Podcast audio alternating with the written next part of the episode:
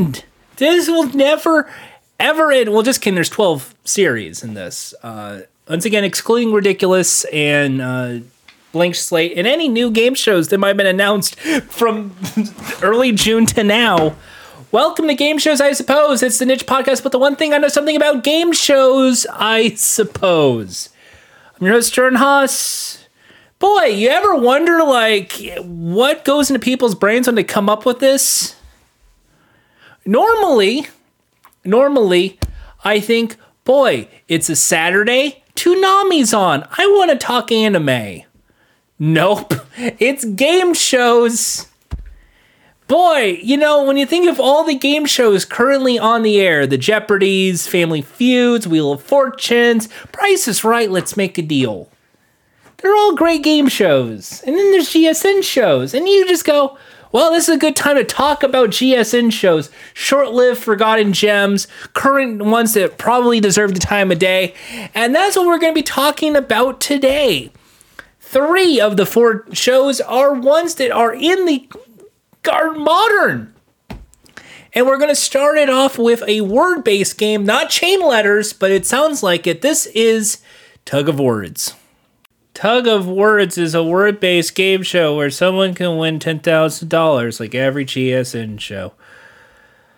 They have two versions of the show, season one and season two. I'm sure if there's a season three, it would change, but for the time being, it's a current game show Season one was hosted by Ahmad Rashad, probably because of the success of Caesar's Challenge back in the 90s. And Samantha Harris uh, would be the new host in season two, a much more familiar game show host, as it turns out. It is played with three rounds, with two rounds playing to earn advantage in round three. The team that earns that wins round three wins a thousand, chance to win ten thousand. It's played with two teams of two. There are four three letter words shown to the teams. Each word has a starting point for a word chain. One team start, chooses the starting word, and the host reads a clue to another word, which may be a proper noun or abbreviation. The player must change one letter in the starting word to make a correct word, cat to cut. I'm reading the wiki page. Each correct answer moves an on screen pennant marker towards that team's side of the set while there's no penalty for an incorrect answer. During a team's run, the other player must alternate turns without conferring, but also wait for the host to read the entire clue before answering. If either rules violate, the answer is treated as incorrect, and the next clue is read. Once the first team has completed their run, another team chooses one of three remaining starting words and another set of clues. 40 seconds to get as many as possible. Wherever the fucking thing lies at the end wins they get a flag. Round two, it's the same one, but now it's four letter words. So ball becomes fall. Fall becomes ball. Ball becomes bald. Bald becomes bold. Bold becomes mold. Mold becomes mole. All right.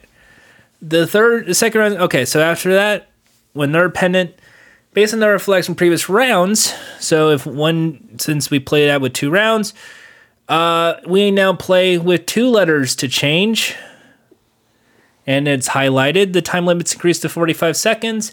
After both teams have played, the team with the marker on their side wins 1,000, plays for 10,000. If after both teams have played, a marker is neutral, tiebreaker is played with the player nearest to the host, with one final five letter word and two letters to be changed. If they win, they get a thousand.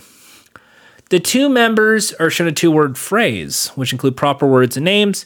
After each clue, they must change one of the two words, like plastic surgery to plastic bag, like chain reaction.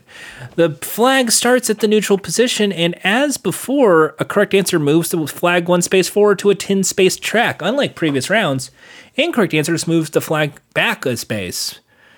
If they can move it to the track within 60 seconds, they win 10,000.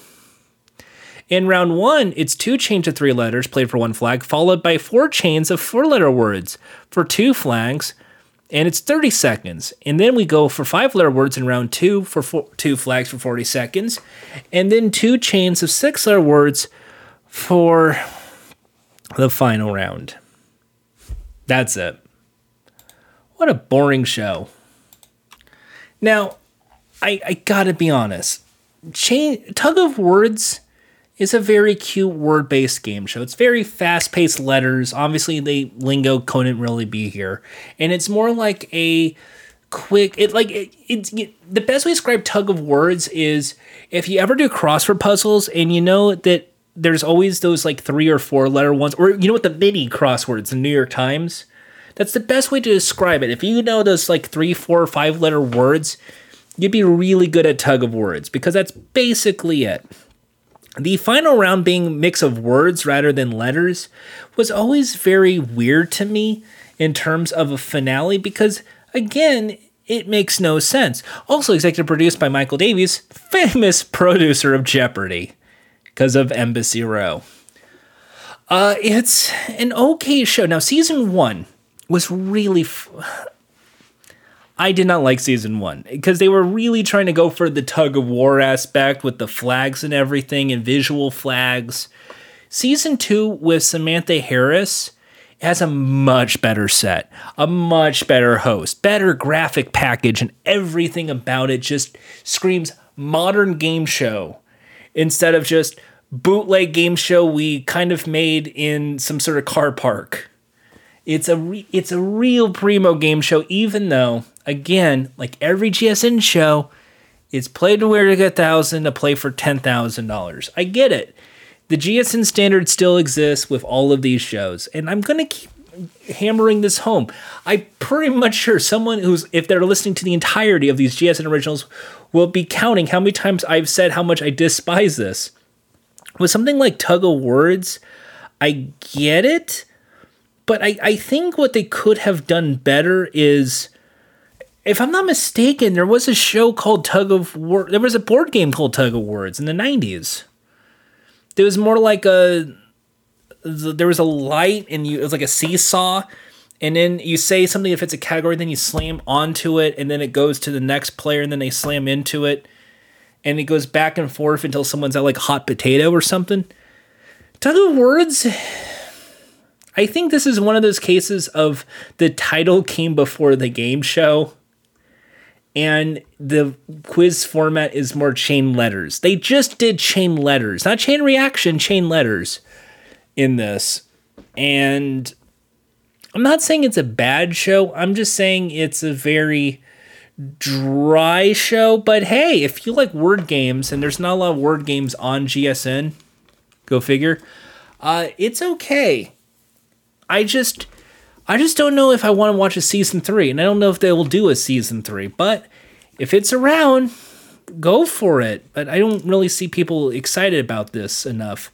However, I do love in the modern, the season two mechanic. Again, no disrespect to the show. I think it's okay when they go into season two and they have a better visual flag and they kind of show the flag moving like a virtual computerized flag, that does way more in a visual aspect to symbolize the show better than what they do with Ahmad Rashad. They were trying to go for more like a field day word show, and now it's more of a hey, did you know cute?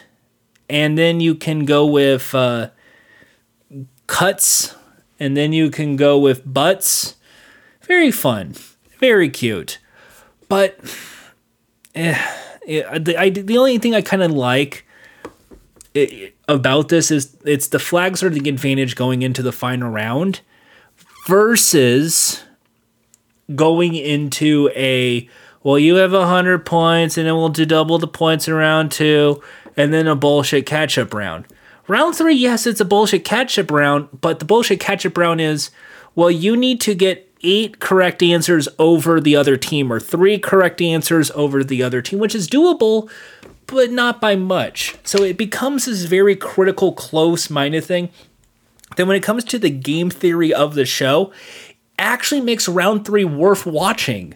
I hate the bullshit catch up round on GSN shows, but Tug of Words it's the round. That is the game. And to me, that is what makes this game show exciting. The first two rounds, eh, whatever.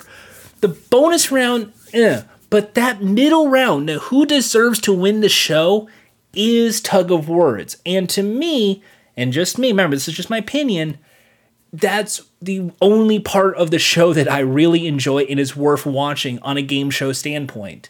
because you'll see teams that are like down by five end up winning. You'll have teams that are way ahead just end up destroying the other team and get a thousand, and you're just like, yep, we figured that was going to happen. But it becomes this very fun, like, I would again say, like a mini crossword puzzle show. And the fact that the graphics make it easy to play along with makes it a very approachable game show as well. So, while there is so many things to rag about Tug of Words, which I have done in the few minutes, the show is still very harmless, still very fun, casual viewing, and it's not insulting to me. I have watched so many terrible GSN originals recently that I would take a tug of words over like half the offerings currently. I still can't believe they made the teams pull a f- fucking rope at the intro season one. Oh god, it's it, it, it's a it's better now. It's a better show now, I assure you. The next game show is one that I am excited to talk about. It's one that has a season two lined up. And it's one that you could be in first place in the entirety of the show and then with one wrong answer lose and that is called switch. Recently on a podcast with jordan haas my sister podcast where it's mostly not game show related i took a break from doing game show podcasts but i did review switch this uh, new game show on gsn and it's back for a season two soon and I think it's one of the better game shows uh, because it is formatted based on a show, I believe, in Europe, also called Switch, with the premise being it's the only game show without points. It's all about placement, and it's almost like a musical chairs kind of show. There are five contestants, and they determine their spots by buzzing in with trivia questions at the start of the game. If they're right, they start at number one. If they're wrong, they start at the end, number five.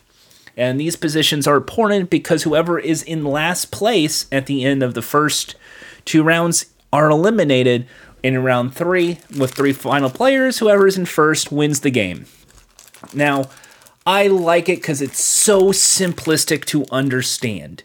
It is, to me, a show that is a dream for me to explain because it, it makes sense. There are five contestants on five podiums. They all answer the same question on the podium. If they are right and it turns green, that's good. If it's red, that's bad. Anything that's turning green goes ahead in the line. Anyone that turns red goes back of the line. So the red people go all the way to the end, green goes all the way to the beginning. You want to get to number one at the end of the show. If you are in position five at the end of round one, you are out. The way to be in position five is basically anything from there are four people who got the correct answer and you got it wrong because all four advance one and you go back to the end because you're the only one who didn't get right. All the way to uh, unlucky draws with the questions. So if round one five contestants five podiums five questions. After f- question five whoever's in position five is out of the game. We repeat in round two no points are doubled. There's no fucking points there's four contestants still in their spots with four more questions. Same rules apply. Green is good, you can advance. Red is bad, you go back. And we switch again. After four questions, whoever's in position four is out of the game, just like a musical chairs. We then go down to the final three. And final three is a little different. In final three, instead of the clock chess format that was in the original vision, it is basically a race to first place with three final questions. With the three players in their respective positions and three final multiple choice questions left, whoever is in position one at the end of the show wins. So after question three, it is possible someone who could have been in first position the entirety of the show could get the last question wrong. It could also mean whoever was in position two gets that question wrong and whoever was in position three, who was pretty much dead on not going to win, getting the question right, means they win the game. And that is one of the more dramatic parts of switches. Well, I don't like the whole bullshit catch up round mechanic. I do love the fact that this is prone to come from behind victories in major shifts in gameplay where someone who's in first position is the only one to get a wrong answer and suddenly falls all the way down to elimination.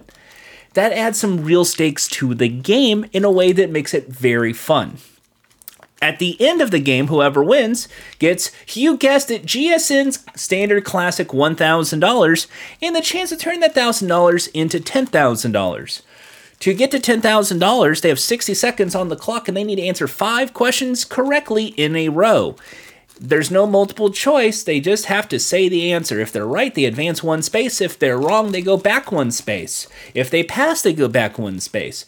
But if they're in position one and they answer a question correctly, the clock stops and they win ten thousand dollars. That's it. That's that switch. It's simplistic. Yes, I don't like the thousand, ten thousand dollar mechanic. I just to me, uh. So I'm going to be repeating myself a bit with Switch. Jeff is a fantastic host. He's energetic. He's talking about. You get to know these contestants as you play. However, for me, the thousand dollars if you win playing for ten thousand is just sort of meh. If you ask me, it's just sort of this GSN standard in a way that's like, uh. And for me, I like knowing these five contestants that I would love to kind of, if it was me who ran the show, have it so they get to play five episodes because this airs Monday through Friday. It's a strip show. So you get to know all five contestants throughout the, the week, Monday through Friday. So there could be all five could play, or one player could sweep the games and play five times the bonus round. And what I would do is whoever wins the show, uh, they get to just play for the bonus round. There's no thousand dollar thing like you usually see. Because to me personally, I think the thousand dollars should just be given to all five contestants for basically an appearance fee for appearing on five episodes of the game show because they're there for basically an entire tape day. So, what they would play for is $10,000 and it's a rolling jackpot. Hey, I love it. So, for every correct answer that sweeps the board, as in everyone in the house gets a correct answer. So, there's five green, or four green, or three green in round three. We add a thousand dollars to the pot, so ten thousand becomes eleven thousand, becomes twelve thousand, becomes thirteen thousand.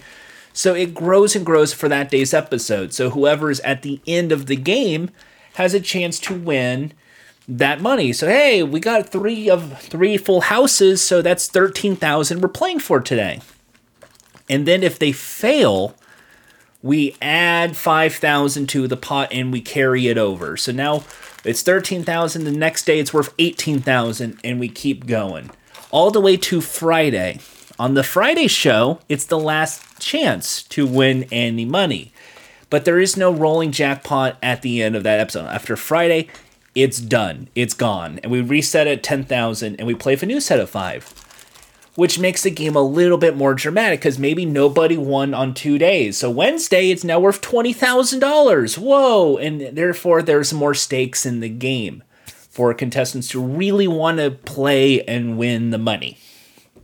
Um, additionally, by having it be a rotating of the five, you can cast more energetic players, more. Uh, more opinionated players because the best part about Switch is Jeff's interaction with the contestants. And we only get to really talk to these players for maybe three times during the game. And it's so weird. It's like, hey, so and so, are you a big Mariah Carey fan? Hey, so and so, do you cook a lot? And that's and that's it. But I would love if we had those five contestants just expand on the show because then you can have some storyline beats in like a Wednesday or Thursday episode. Like so and so, you were you were just two steps away from winning the jackpot today. You can think you can do it today, and you can actually expand on the the stakes, which makes it a more exciting show. Plus, much like any returning champions, these become more householdy names on the show. And even though there's a rotating jackpot, it, eh, you can actually kind of just play it up. Additionally, if you want to play into a cheapo kind of standard format, you can have the five players with five different outfits and just reset it to $10,000 and have it go up $1,000 and do the full house gimmick anyway. So you could win theoretically $22,000 if there's a full house on every question. Uh, so to me, the Switch is such a fantastic, easy to understand trivia show. And I love the music. It's very classicy, do do do do do kind of game show music. And it's very fun to play along with. And a lot of the game shows on GSN uh, not to be that offensive, are very redundant. You answer the question, you get five points. In round two, the values are double. In round three, questions are now 30 points. So now it's anybody's game. And it, it just sort of makes you go, ugh. Like Masterminds does that, and America Says does that, and Common Knowledge does that.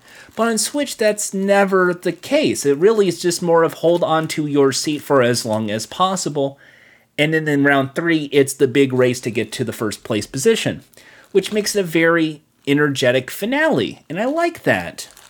Uh, so Switch definitely is one of my favorite GSN originals because it's so simplistic to understand. And much like like Inquizition before it, it has this sort of like easy to sit down, easy to play, and you could easily make an interactive mechanic to it. I, I like Switch that much. But again, I, the only negative I have with the show is that thousand, ten thousand dollar price budget. And even though a thousand dollars is still good, good chunk of change, and ten thousand dollars is still fine, there is possibility to make it stand out a bit more, especially when you have five great contestants casted, a great host to play along with these players, and you're just seeing them like not win constantly. It's just sort of a letdown. I think it's a great time to talk about the modern split second, don't you? Well, it looks like it's not on the list, so I guess I can talk about it. So the modern day split second is basically where split second lined off, where now it's John Michael Higgins as host, and now instead of money, it's points. If one person gets it, it's 100 points. If it's two, it's 50. If all three get the respective ones correct, it's worth 25. And we just keep going here on out. Round one, that's how it goes. Round two, values are double, just like in regular split second. And in round three, the countdown round. So nothing's really changed. Whoever completes their countdown uh, point question mark thing goes on to the final round where they have a chance to win $10,000 in 60 seconds. They have to get seven right by answering a question and then finishing up between one of two categories. If they pick it and answer correctly, they get a point. They get all seven, they win. Now, the catch is that it's split second, so you're wasting a lot of questions. The thing I like about Split Second is it is a very fast paced game show, especially the early three rounds. But when it comes to that bonus round where it's a choice of two, you're throwing away one question per final round, and that just irritates me for to no end. Because there's one question that just will never get answered, and another that just is eh. Additionally, Split Second is a very fun game show, but instead of, I don't know, maybe it's just me, you bring in to determine who gets first crack at whatever category they want. What I kind of love is that challengers approach where you pick one, two, or three, and that is the one you get to answer. And then if it's a split vote, then you have it on the buzzer to determine who gets it. I kind of like that approach. I don't like that you could ring in at any time and then figure it out. To me, that's just the worst part about the new split second. But the fun part about the new split second is the executive producer is Marcus Lemonis, the, Profit. You remember the CNBC uh, reality show, The Profit, of Marcus Lemonis from Camping World. You know, it's about the people, it's about the process, and it's about the product. And, you know, if it comes to this game show, it's fine, and I want to see how he handles Let's Make a Deal. This next game show, however, is uh, nothing to do with Switch or Split Second, but it's still on the air. This is the crossword puzzle game show you've played all your life, but never quite like this People Puzzler. This next game show is one of my guilty pleasure shows. Um, I really thought I was not going to like it because it's a crossword themed game show, and crosswords as game shows don't necessarily work out. There's Merv Griffin's crosswords, there's crosswits, there is let's do crosswords, and almost every variant that Merv Griffin ever tried. But this is more of a pop culture kind of game show. And that is People Puzzler. Now, People Puzzler, I've already reviewed on game shows, I suppose. But hey, this is a special. I don't even know if that episode is airing yet in the public feed, but I've already reviewed it. Um, and essentially, it's on. I think it's third season at this point. So it, basically, there are four categories of pop culture. So it could be things like pro wrestling or rom coms or uh, teen books, and it's and it's gonna have ten words associated with the thing. So wrestling, uh, seven letters. Dwayne Johnson's nickname is The Rock. T H E R O C K. You don't have to spell it out. You just have to say it. You do get the first letter for free, and then once you solve it, whatever is the letter length is how many points you get. So the rock is seven, that's 70 points. Whoever is in control of the board gets first dibs at answering a question, and they get to pick up to three words per uh, turn. We'll say a turn. Uh, if they ever get one wrong, the turn passes to the next player and they continue through the crossword puzzle that is basically the game. There's 10 words, and the scoring changes uh, depending on the board. It's 10 points per letter, and that's it. Sometimes there is a gamble one where you can gamble your score on a single word, which could make it worth a lot more points. There's also double words, which is two words together making a longer statement, like family ties would be giving you both family and ties. Uh, so that is basically how People Puzzler works. It is not really on the buzzer. It is simply put a basic, bare bones crossword puzzle take a turn show. Like every GSN show, though, it follows the same core mechanics that you have seen in just about every GSN original. In the case in point, a player gets up to three words. If a player can successfully complete three words in their turn, they get a bonus 100 points much like what you would see in America Says or Common Knowledge, a big point which will extend it out even more. Once the round is over, round two, the points are double with the wager word intact. Uh, next, after the wager word and 200 points for three in a row, because everything must be double, whoever is uh, in lowest score is eliminated from the game which means we are down to three. We go from three players to two players. and then finally, we go into the round three head to head showdown. As we went from four categories to three to now two, whoever is in the lead gets the choice of the first of the two remaining crossword puzzles in the game. And they will get 60 seconds to solve all 10 words.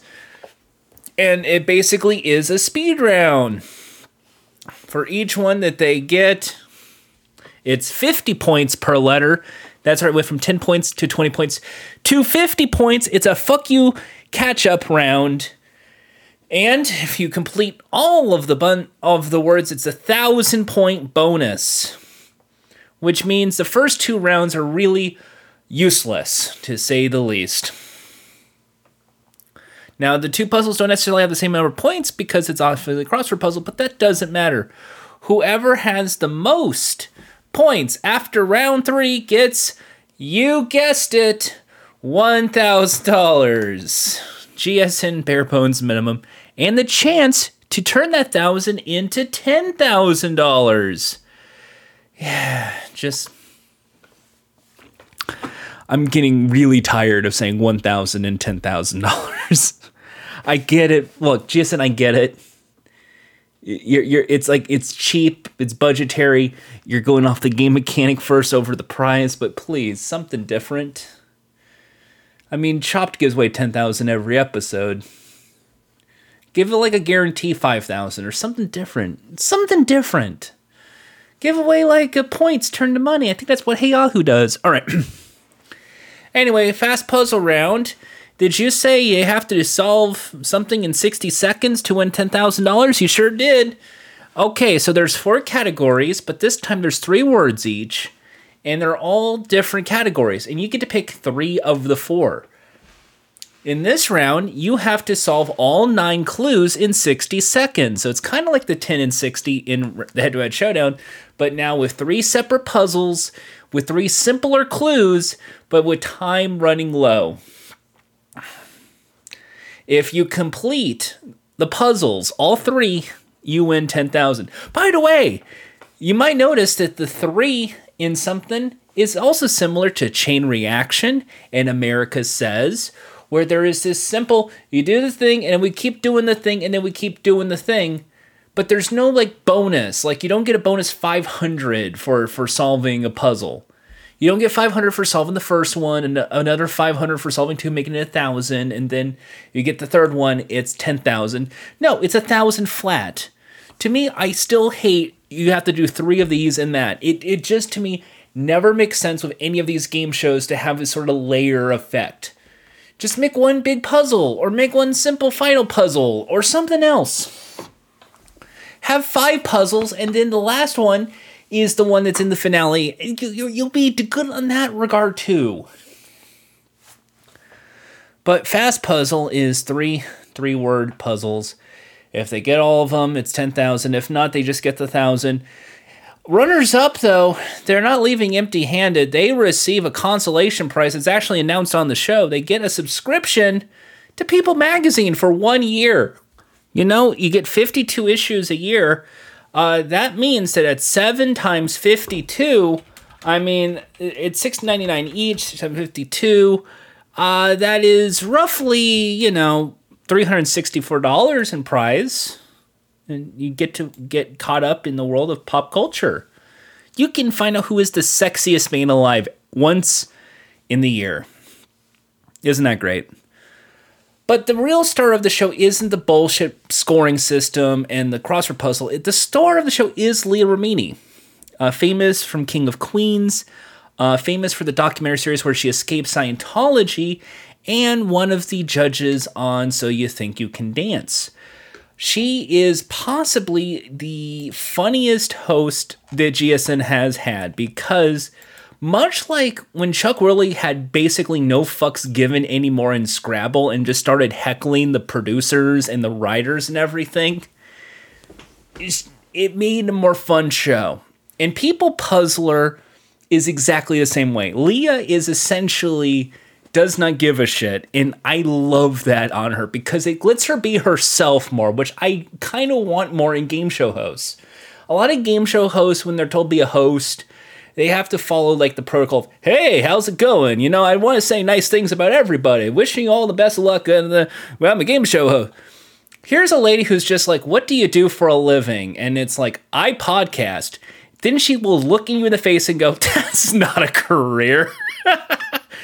that's the kind of thing I like. It's just this person who just doesn't give a shit anymore being this host. And the thing is, though, she is rooting for all the contestants and she does want people to do well in the show. But she's very well aware. Basically, this is a People Magazine crossword puzzle game show on extended cable. No one's really watching, so she can really say whatever the hell she wants.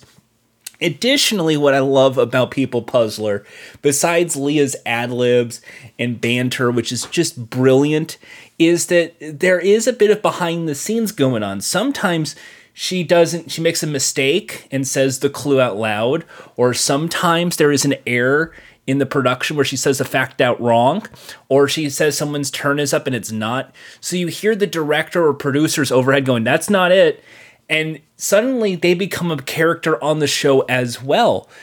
And I really miss that in a lot of game shows, that that peek behind the curtain, as it were, when it comes to a producer or a director. Price is Right used to do that with Bob Barker and Roger Daub. But obviously, things have changed. Nowadays, it, it's a well formulated process. You don't get to see the judges on Jeopardy you don't really get to see the showrunner on Wheel of Fortune. But in People Puzzler, over in the intercom, you hear, "That's not right. No, that's a different clue, Leah," and it just becomes this fantastic show where it feels like at any point it's going to go off the rails and be this beautiful hot mess of a game show in a way that no other game show can replicate. You can try celebrity game shows to try and have that awkward yelly moment, but Leah is a perfect host for this kind of show. Additionally, having the producers and host banter makes it also just as good. To me, it is the one GSN original show that I would probably do very well at, but I don't want to be a contestant on because of my own insecurities and also because it's still a very cheap looking show. I think that they repurposed the Catch 21 podiums for the People Puzzler set. And the only thing is that, like, when they had the pandemic episodes, again, it's it, it, it turns into this very elongated podiums that just a little out of place in a way that I just couldn't get into. Now, I will say, however, the weird side effect is that um, the one of the executive producers is Scott St. John. Now, I love this show, and I think Scott St. John is a fantastic face of game shows. He did Deal or No Deal for the longest time, Street Smarts, you name it. He was part of the new Card Sharks. And then he went on to do Truth Media. He's part of Trump's new Trump TV, basically. So let me read this uh, article from Bloomberg. This is from October 29th, 2021. So it's a little outdated, but he's still working there. So is it Trump's new streaming venture to be run by Deal or No Deal producer? Donald Trump's pick to lead what he says will be a new streaming service is a veteran producer of game shows, including Deal or No Deal, America's Got Talent, and has worked with some of the former president's biggest lampooners, Alec Baldwin, because of uh, Match Game. Trump, uh, Scott St. John will oversee TMTG Plus, the online video service of Trump Media and Technology Group, which the company says will feature non woke entertainment programming, news, sports, documentaries, and podcasts. St. John has previously spoken enthusiastically about making shows that are easily digestible to viewers and giving contestants a chance to improve their lives. The streaming service is one part of the former president's broader effort to create a media company that will disrupt big tech and capitalize on the millions of followers that he had on Twitter and Facebook before being banned in the aftermath of the January 6th insurrection. Huh. TMTG Plus aims to compete with Netflix, Hulu, and Disney Plus, according to a presentation posted on the company's website. Oh, God. I couldn't begin to tell you what experience he has that would lead to the position he's in. Corey Anatano, founder of Buzzer Blog. I thought that was Alex Davis. A game show industry news website said of St. John, it feels very out of nowhere. The website for Trump's company makes no mention of game shows, which typically steer clear politics, though it does include a photo of the former president handing a trophy to a sumo wrestler and headlines about the reign success of his former reality show, The Apprentice, and the Miss Universe pageant. Still in the world of game shows, St. John is one of the few producers with any name recognition among fans of the genre, Anatano said. According to his IMDb page, St. John has produced about 30 game shows over two decades. St. John, via his lawyer, did not respond to a request for comment. A press representative for Trump Media and Technology Group didn't respond to an email seeking comment either. In interviews, St. John is often depicted as a casual dresser, sometimes wearing rainbow colored sneakers or a backward baseball cap or flip flops. In a 2002 LA Times article, his office was described as being decorated with 50 plastic baby dolls and a headless mannequin in a hula skirt. St. John said in a 2008 interview with the radio show Man Talk that he grew up in North Palm Beach, Florida, then went to film school at University of Southern California. He got his start in Hollywood as a personal assistant. He once told the trade publication TV Week that he didn't originally plan to produce game shows. It's just one of those things where I didn't really see it as this is what I'm going to do, but this is what I've done in a 2008 interview. So one of the first shows he worked on was a dating contest called Studs, where two men go on blind dates with the same three women, then answer questions about their dates. The winner is crowned the ultimate stud. In 2010, St. John produced a show on ABC called Downfall, where players answer trivia questions atop of skyscraper. It wasn't. It was a fucking parking garage. If they lose the money, they've won flies off the side of the building.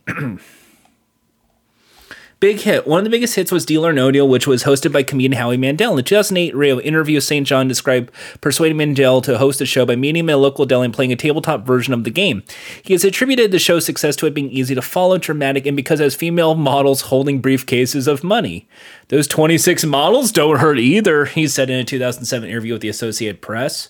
St. John also produced ABC's 2016 Match Game, revival the show the first appeared in 1960s, which contestants could win money by matching the answer of celebrities. The new show is hosted by Baldwin, who also skewered Trump illustrative impersonations on Saturday Night Live during his presidency.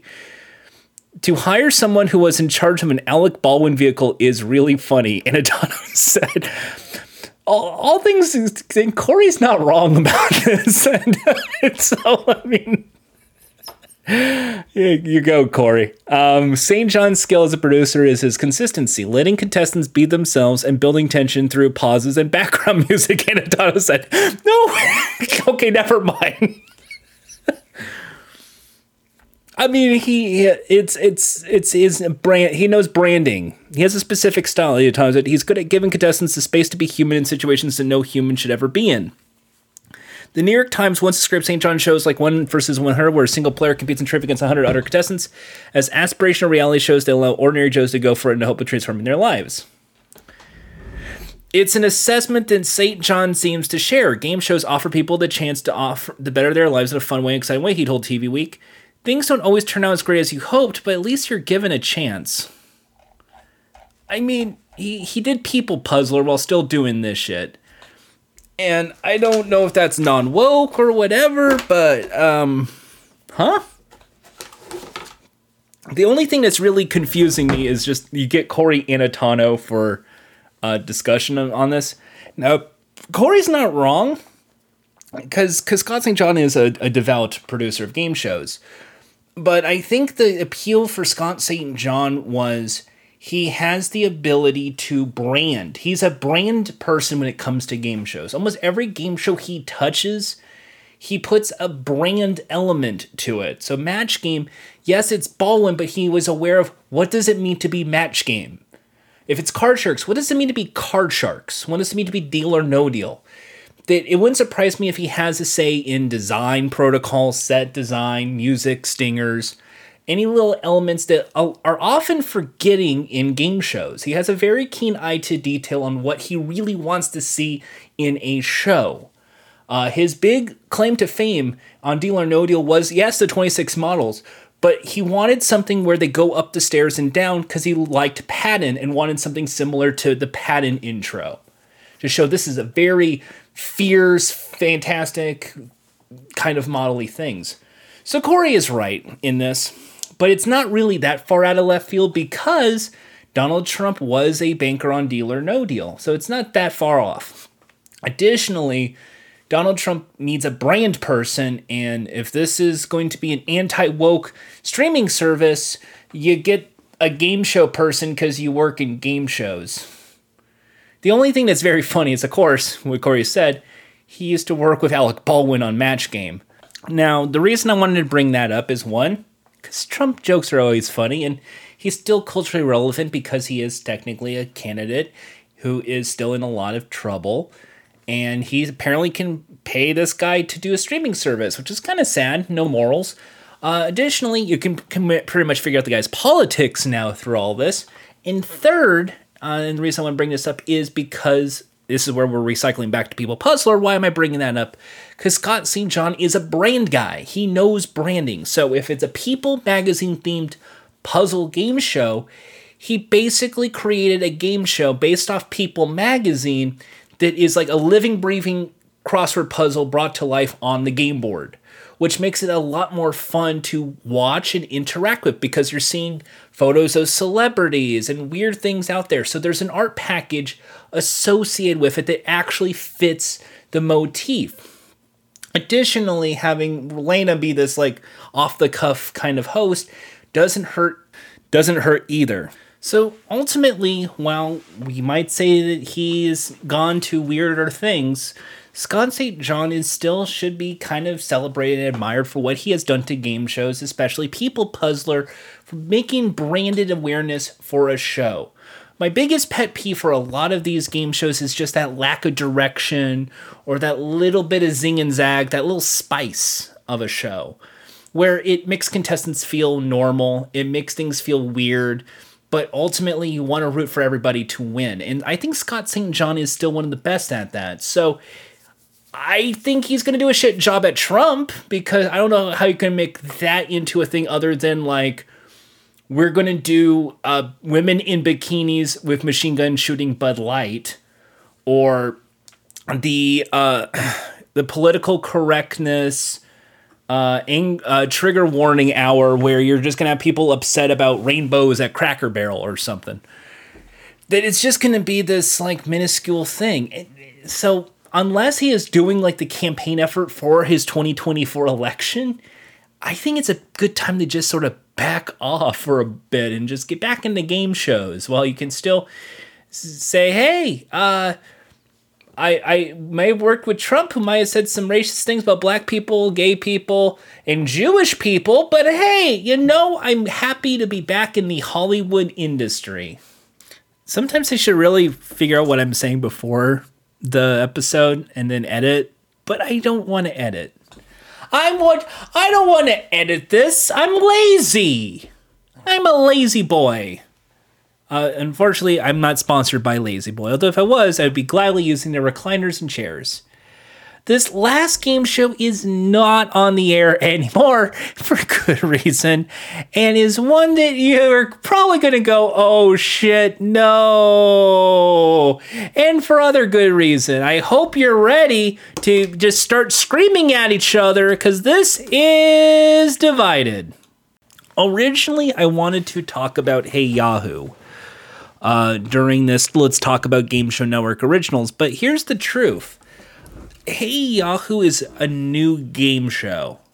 And the amount of detail I can give for Hey Yahoo would be the same, I would say, for a lot of the Game Show Network originals. So, I, even though we're probably going to be talking about that sometime in this shows, it's a very cute little Google Feud style game show. Tom Cavanagh is very funny, and I guess because he's a nerdy guy with glasses, he fits the bill. Did anyone ever see Ed? Uh, it, it, I need to go into one that I, I think is not really GSN original. I've had it on the list for a while, but it, there's just something about the show that just makes me feel bad. And that's Divided. Divided started out as a game show in the UK, where the goal is for three complete strangers to answer questions, but the catch being the longer it takes for them to answer, the less money they can win which at the end of the game is divided in an unequal amount. I think like like 10%, 40% and then 50 like 10 30 70 or something like that. Like it's it's a real uneven amount. It's and they have to decide who gets what at the end and make that decision. But of course, if they all can't pick which ones they want, which gets A, which one gets B, which one gets C, the money amounts go down and it keeps ticking away until all the money is gone and nobody wins with any money. And that would be kind of the show. And it's very sad because um, this was coming off the offskirts of reality television and let's get drama and screaming matches. And Divided in the UK got viral on the internet because time and time again, were contestants going, I don't even want any money. I don't even want to be here. I just wanted to just be number one, and you guys are just doing this. And it just, it's a shit show. An absolute mess of a show. With the whole premise being look at these assholes, you don't want to root for any of them. Which leads you to Divided, a game show hosted by Mike Richards you know, Mike Richards from Jeopardy. Does does Mike Richards listen to this podcast still? I once got good authority he did. um, anyway, Divided is this game show uh, that on GSN lasted two seasons uh, and was created by John de Mol from Beer Fact from from Beer Factor from Fear Factor, Big Brother, The Voice. Uh, essentially, there's three contestants. The first round, there's three questions. Each one has one correct answer, and it's worth five thousand. But it goes down uh, as the clock progresses. But two times during the game, there's a takeover where one player can press the button and overtake the entire uh, question and answer it themselves. Uh, in round two, there's three questions, but it's $10,000, but requires two correct answers. The team must select both the answers in the correct order to get the credit. But the contestants secretly vote on which one of them will be eliminated from further play because it goes from four to three. We changed the show.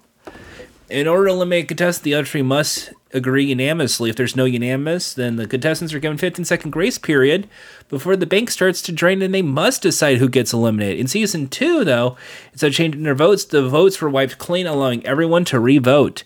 Once there is unanimous agreement, the co- chosen contestants eliminated from the game empty-handed. On rare occasions where the team has earned no money by elimination vote, the same 15 second grace period applies for three members of the team to agree on who to eliminate. However, since there's no money to lose thereafter, if the team cannot agree on who to eliminate after 15 seconds, the audience gets to vote. Yay, let's get these randos to vote. Third round, two questions. Got to rank the three in the order to win 15,000. And then the second one, we're 25,000. And in final question, one, two, or all three could be correct, but you have to decide. Uh, if they're all correct, and only if they're all correct, you get the money. In season two, 15,000 question says two or all three answers being correct, and the team must select all the answers and only the correct answers. And 25,000 is the rank question. Going into the final round, three unequal shares. A share is 60%, B is 30%, C is 10%. You have 100 seconds to agree on who should receive what share. Once the clock starts, the money begins to drain away. Each contestant must claim a different share, and the team must lock it in to stop the clock and claim the money. After 50 seconds, no agreements made, the clock stops, and each contestant in turn is given 10 seconds to explain which share they feel they need and why. Once each player has played their case, the clock restarts and the money continues draining. If no agreement is reached, all three players leave the show with no money. According to this, if all questions are answered correctly, the top prize is about $50,000. Oh, good. You can still watch episodes of Divided on Game Show Central. Uh, again, it's it's a it's an interesting game show. I I think it's one of those cases of you see it in the UK, and obviously because it is people yelling at each other, that makes for interesting television and definitely something that screams American game show. However, it just, mm, but uh, they did, and I guess we have to read news reports. Divided was one of the first GSN originals to include a transgender contestant. And that's always a good first, and they are they're parading it. The only problem is it's at a game show where you're in a screaming match. So I'm guessing even though this is supposed to be celebrated and kind, and Mike Richards is supposed to be fun ribbing but not mean spirited, it just feels awkward and I will say this, and it's going to be out of context. I feel bad for Mike Richards. Not for Jeopardy, not for the things he's said and done on that. No, no, no. But when he was hosting Divided, he's trying to be this good like game show host saying like, "Hey, you all work together. You made $41,000. That's a lot of money." And then it just I can't help you.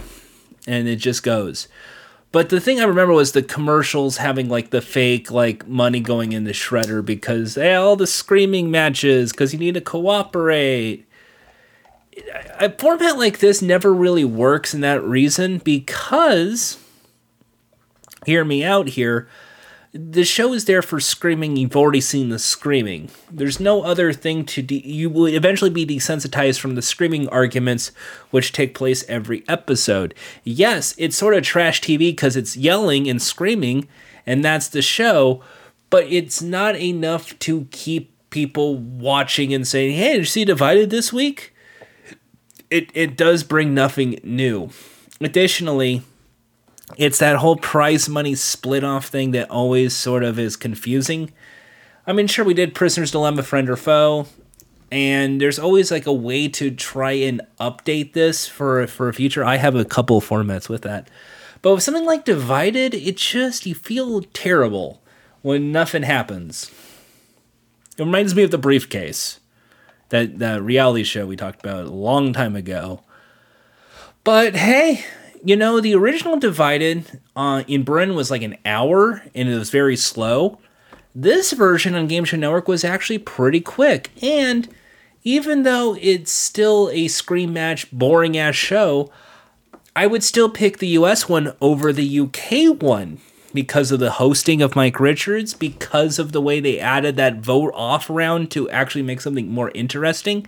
The set dressing kind of makes it look more like an arena, which is more fun, I guess. In a way, this is one of the rare opportunities where I can say America is better than the UK at a game show format. The problem is it's divided and no one wants to cover divided anymore because Mike Richards and two, it's a very dirty game show to watch because you're just watching people scream and cry and yell over who deserves $2,200. It's that pathetic of a show. Yeah, I don't know whatever happened to that Mike Richards guy, but he's really fallen off social media. Like he's not on Instagram. I don't see him on Twitter. I don't see him on Facebook. Hey Mike, if you're listening to his podcast, feel free to email me. Let's let's chat it up. I uh, hope no one listens to old episodes of my podcast, that's for sure. Oh god, I have so many episodes of this podcast. I am unhireable too. I just realized that shit. No wonder I can't work in this fucking industry. I'm talking so much shit about all these game shows over the last few years that I forgot people might listen and get pissed and not hire me. Oh, that makes sense. Oh, that makes sense. I'm a television critic now, I guess. Boy, that sucks. I wasted my degree on this. You know, I was originally gonna be a game journalist, and then that fucking thing didn't work either. Then you do game shows, and no one fucking knows who the fuck Jordan is. No, no, no. We know who Buzzer Blog is. We know Bothers Bar, Game Show Newsnet, but not your pal Jordan. And that to me is an injustice. Anyway, that's, about it. I am unhireable and I'm very tired, but that's just how we handle these things here on game shows, I suppose. We're almost done with this gauntlet of Game Show Network originals. We'll see you next time. Part 11. God damn it. 11 parts? Yep. Part 11. For more game shows, I suppose. Journalist signing off. Big smooch. Mwah.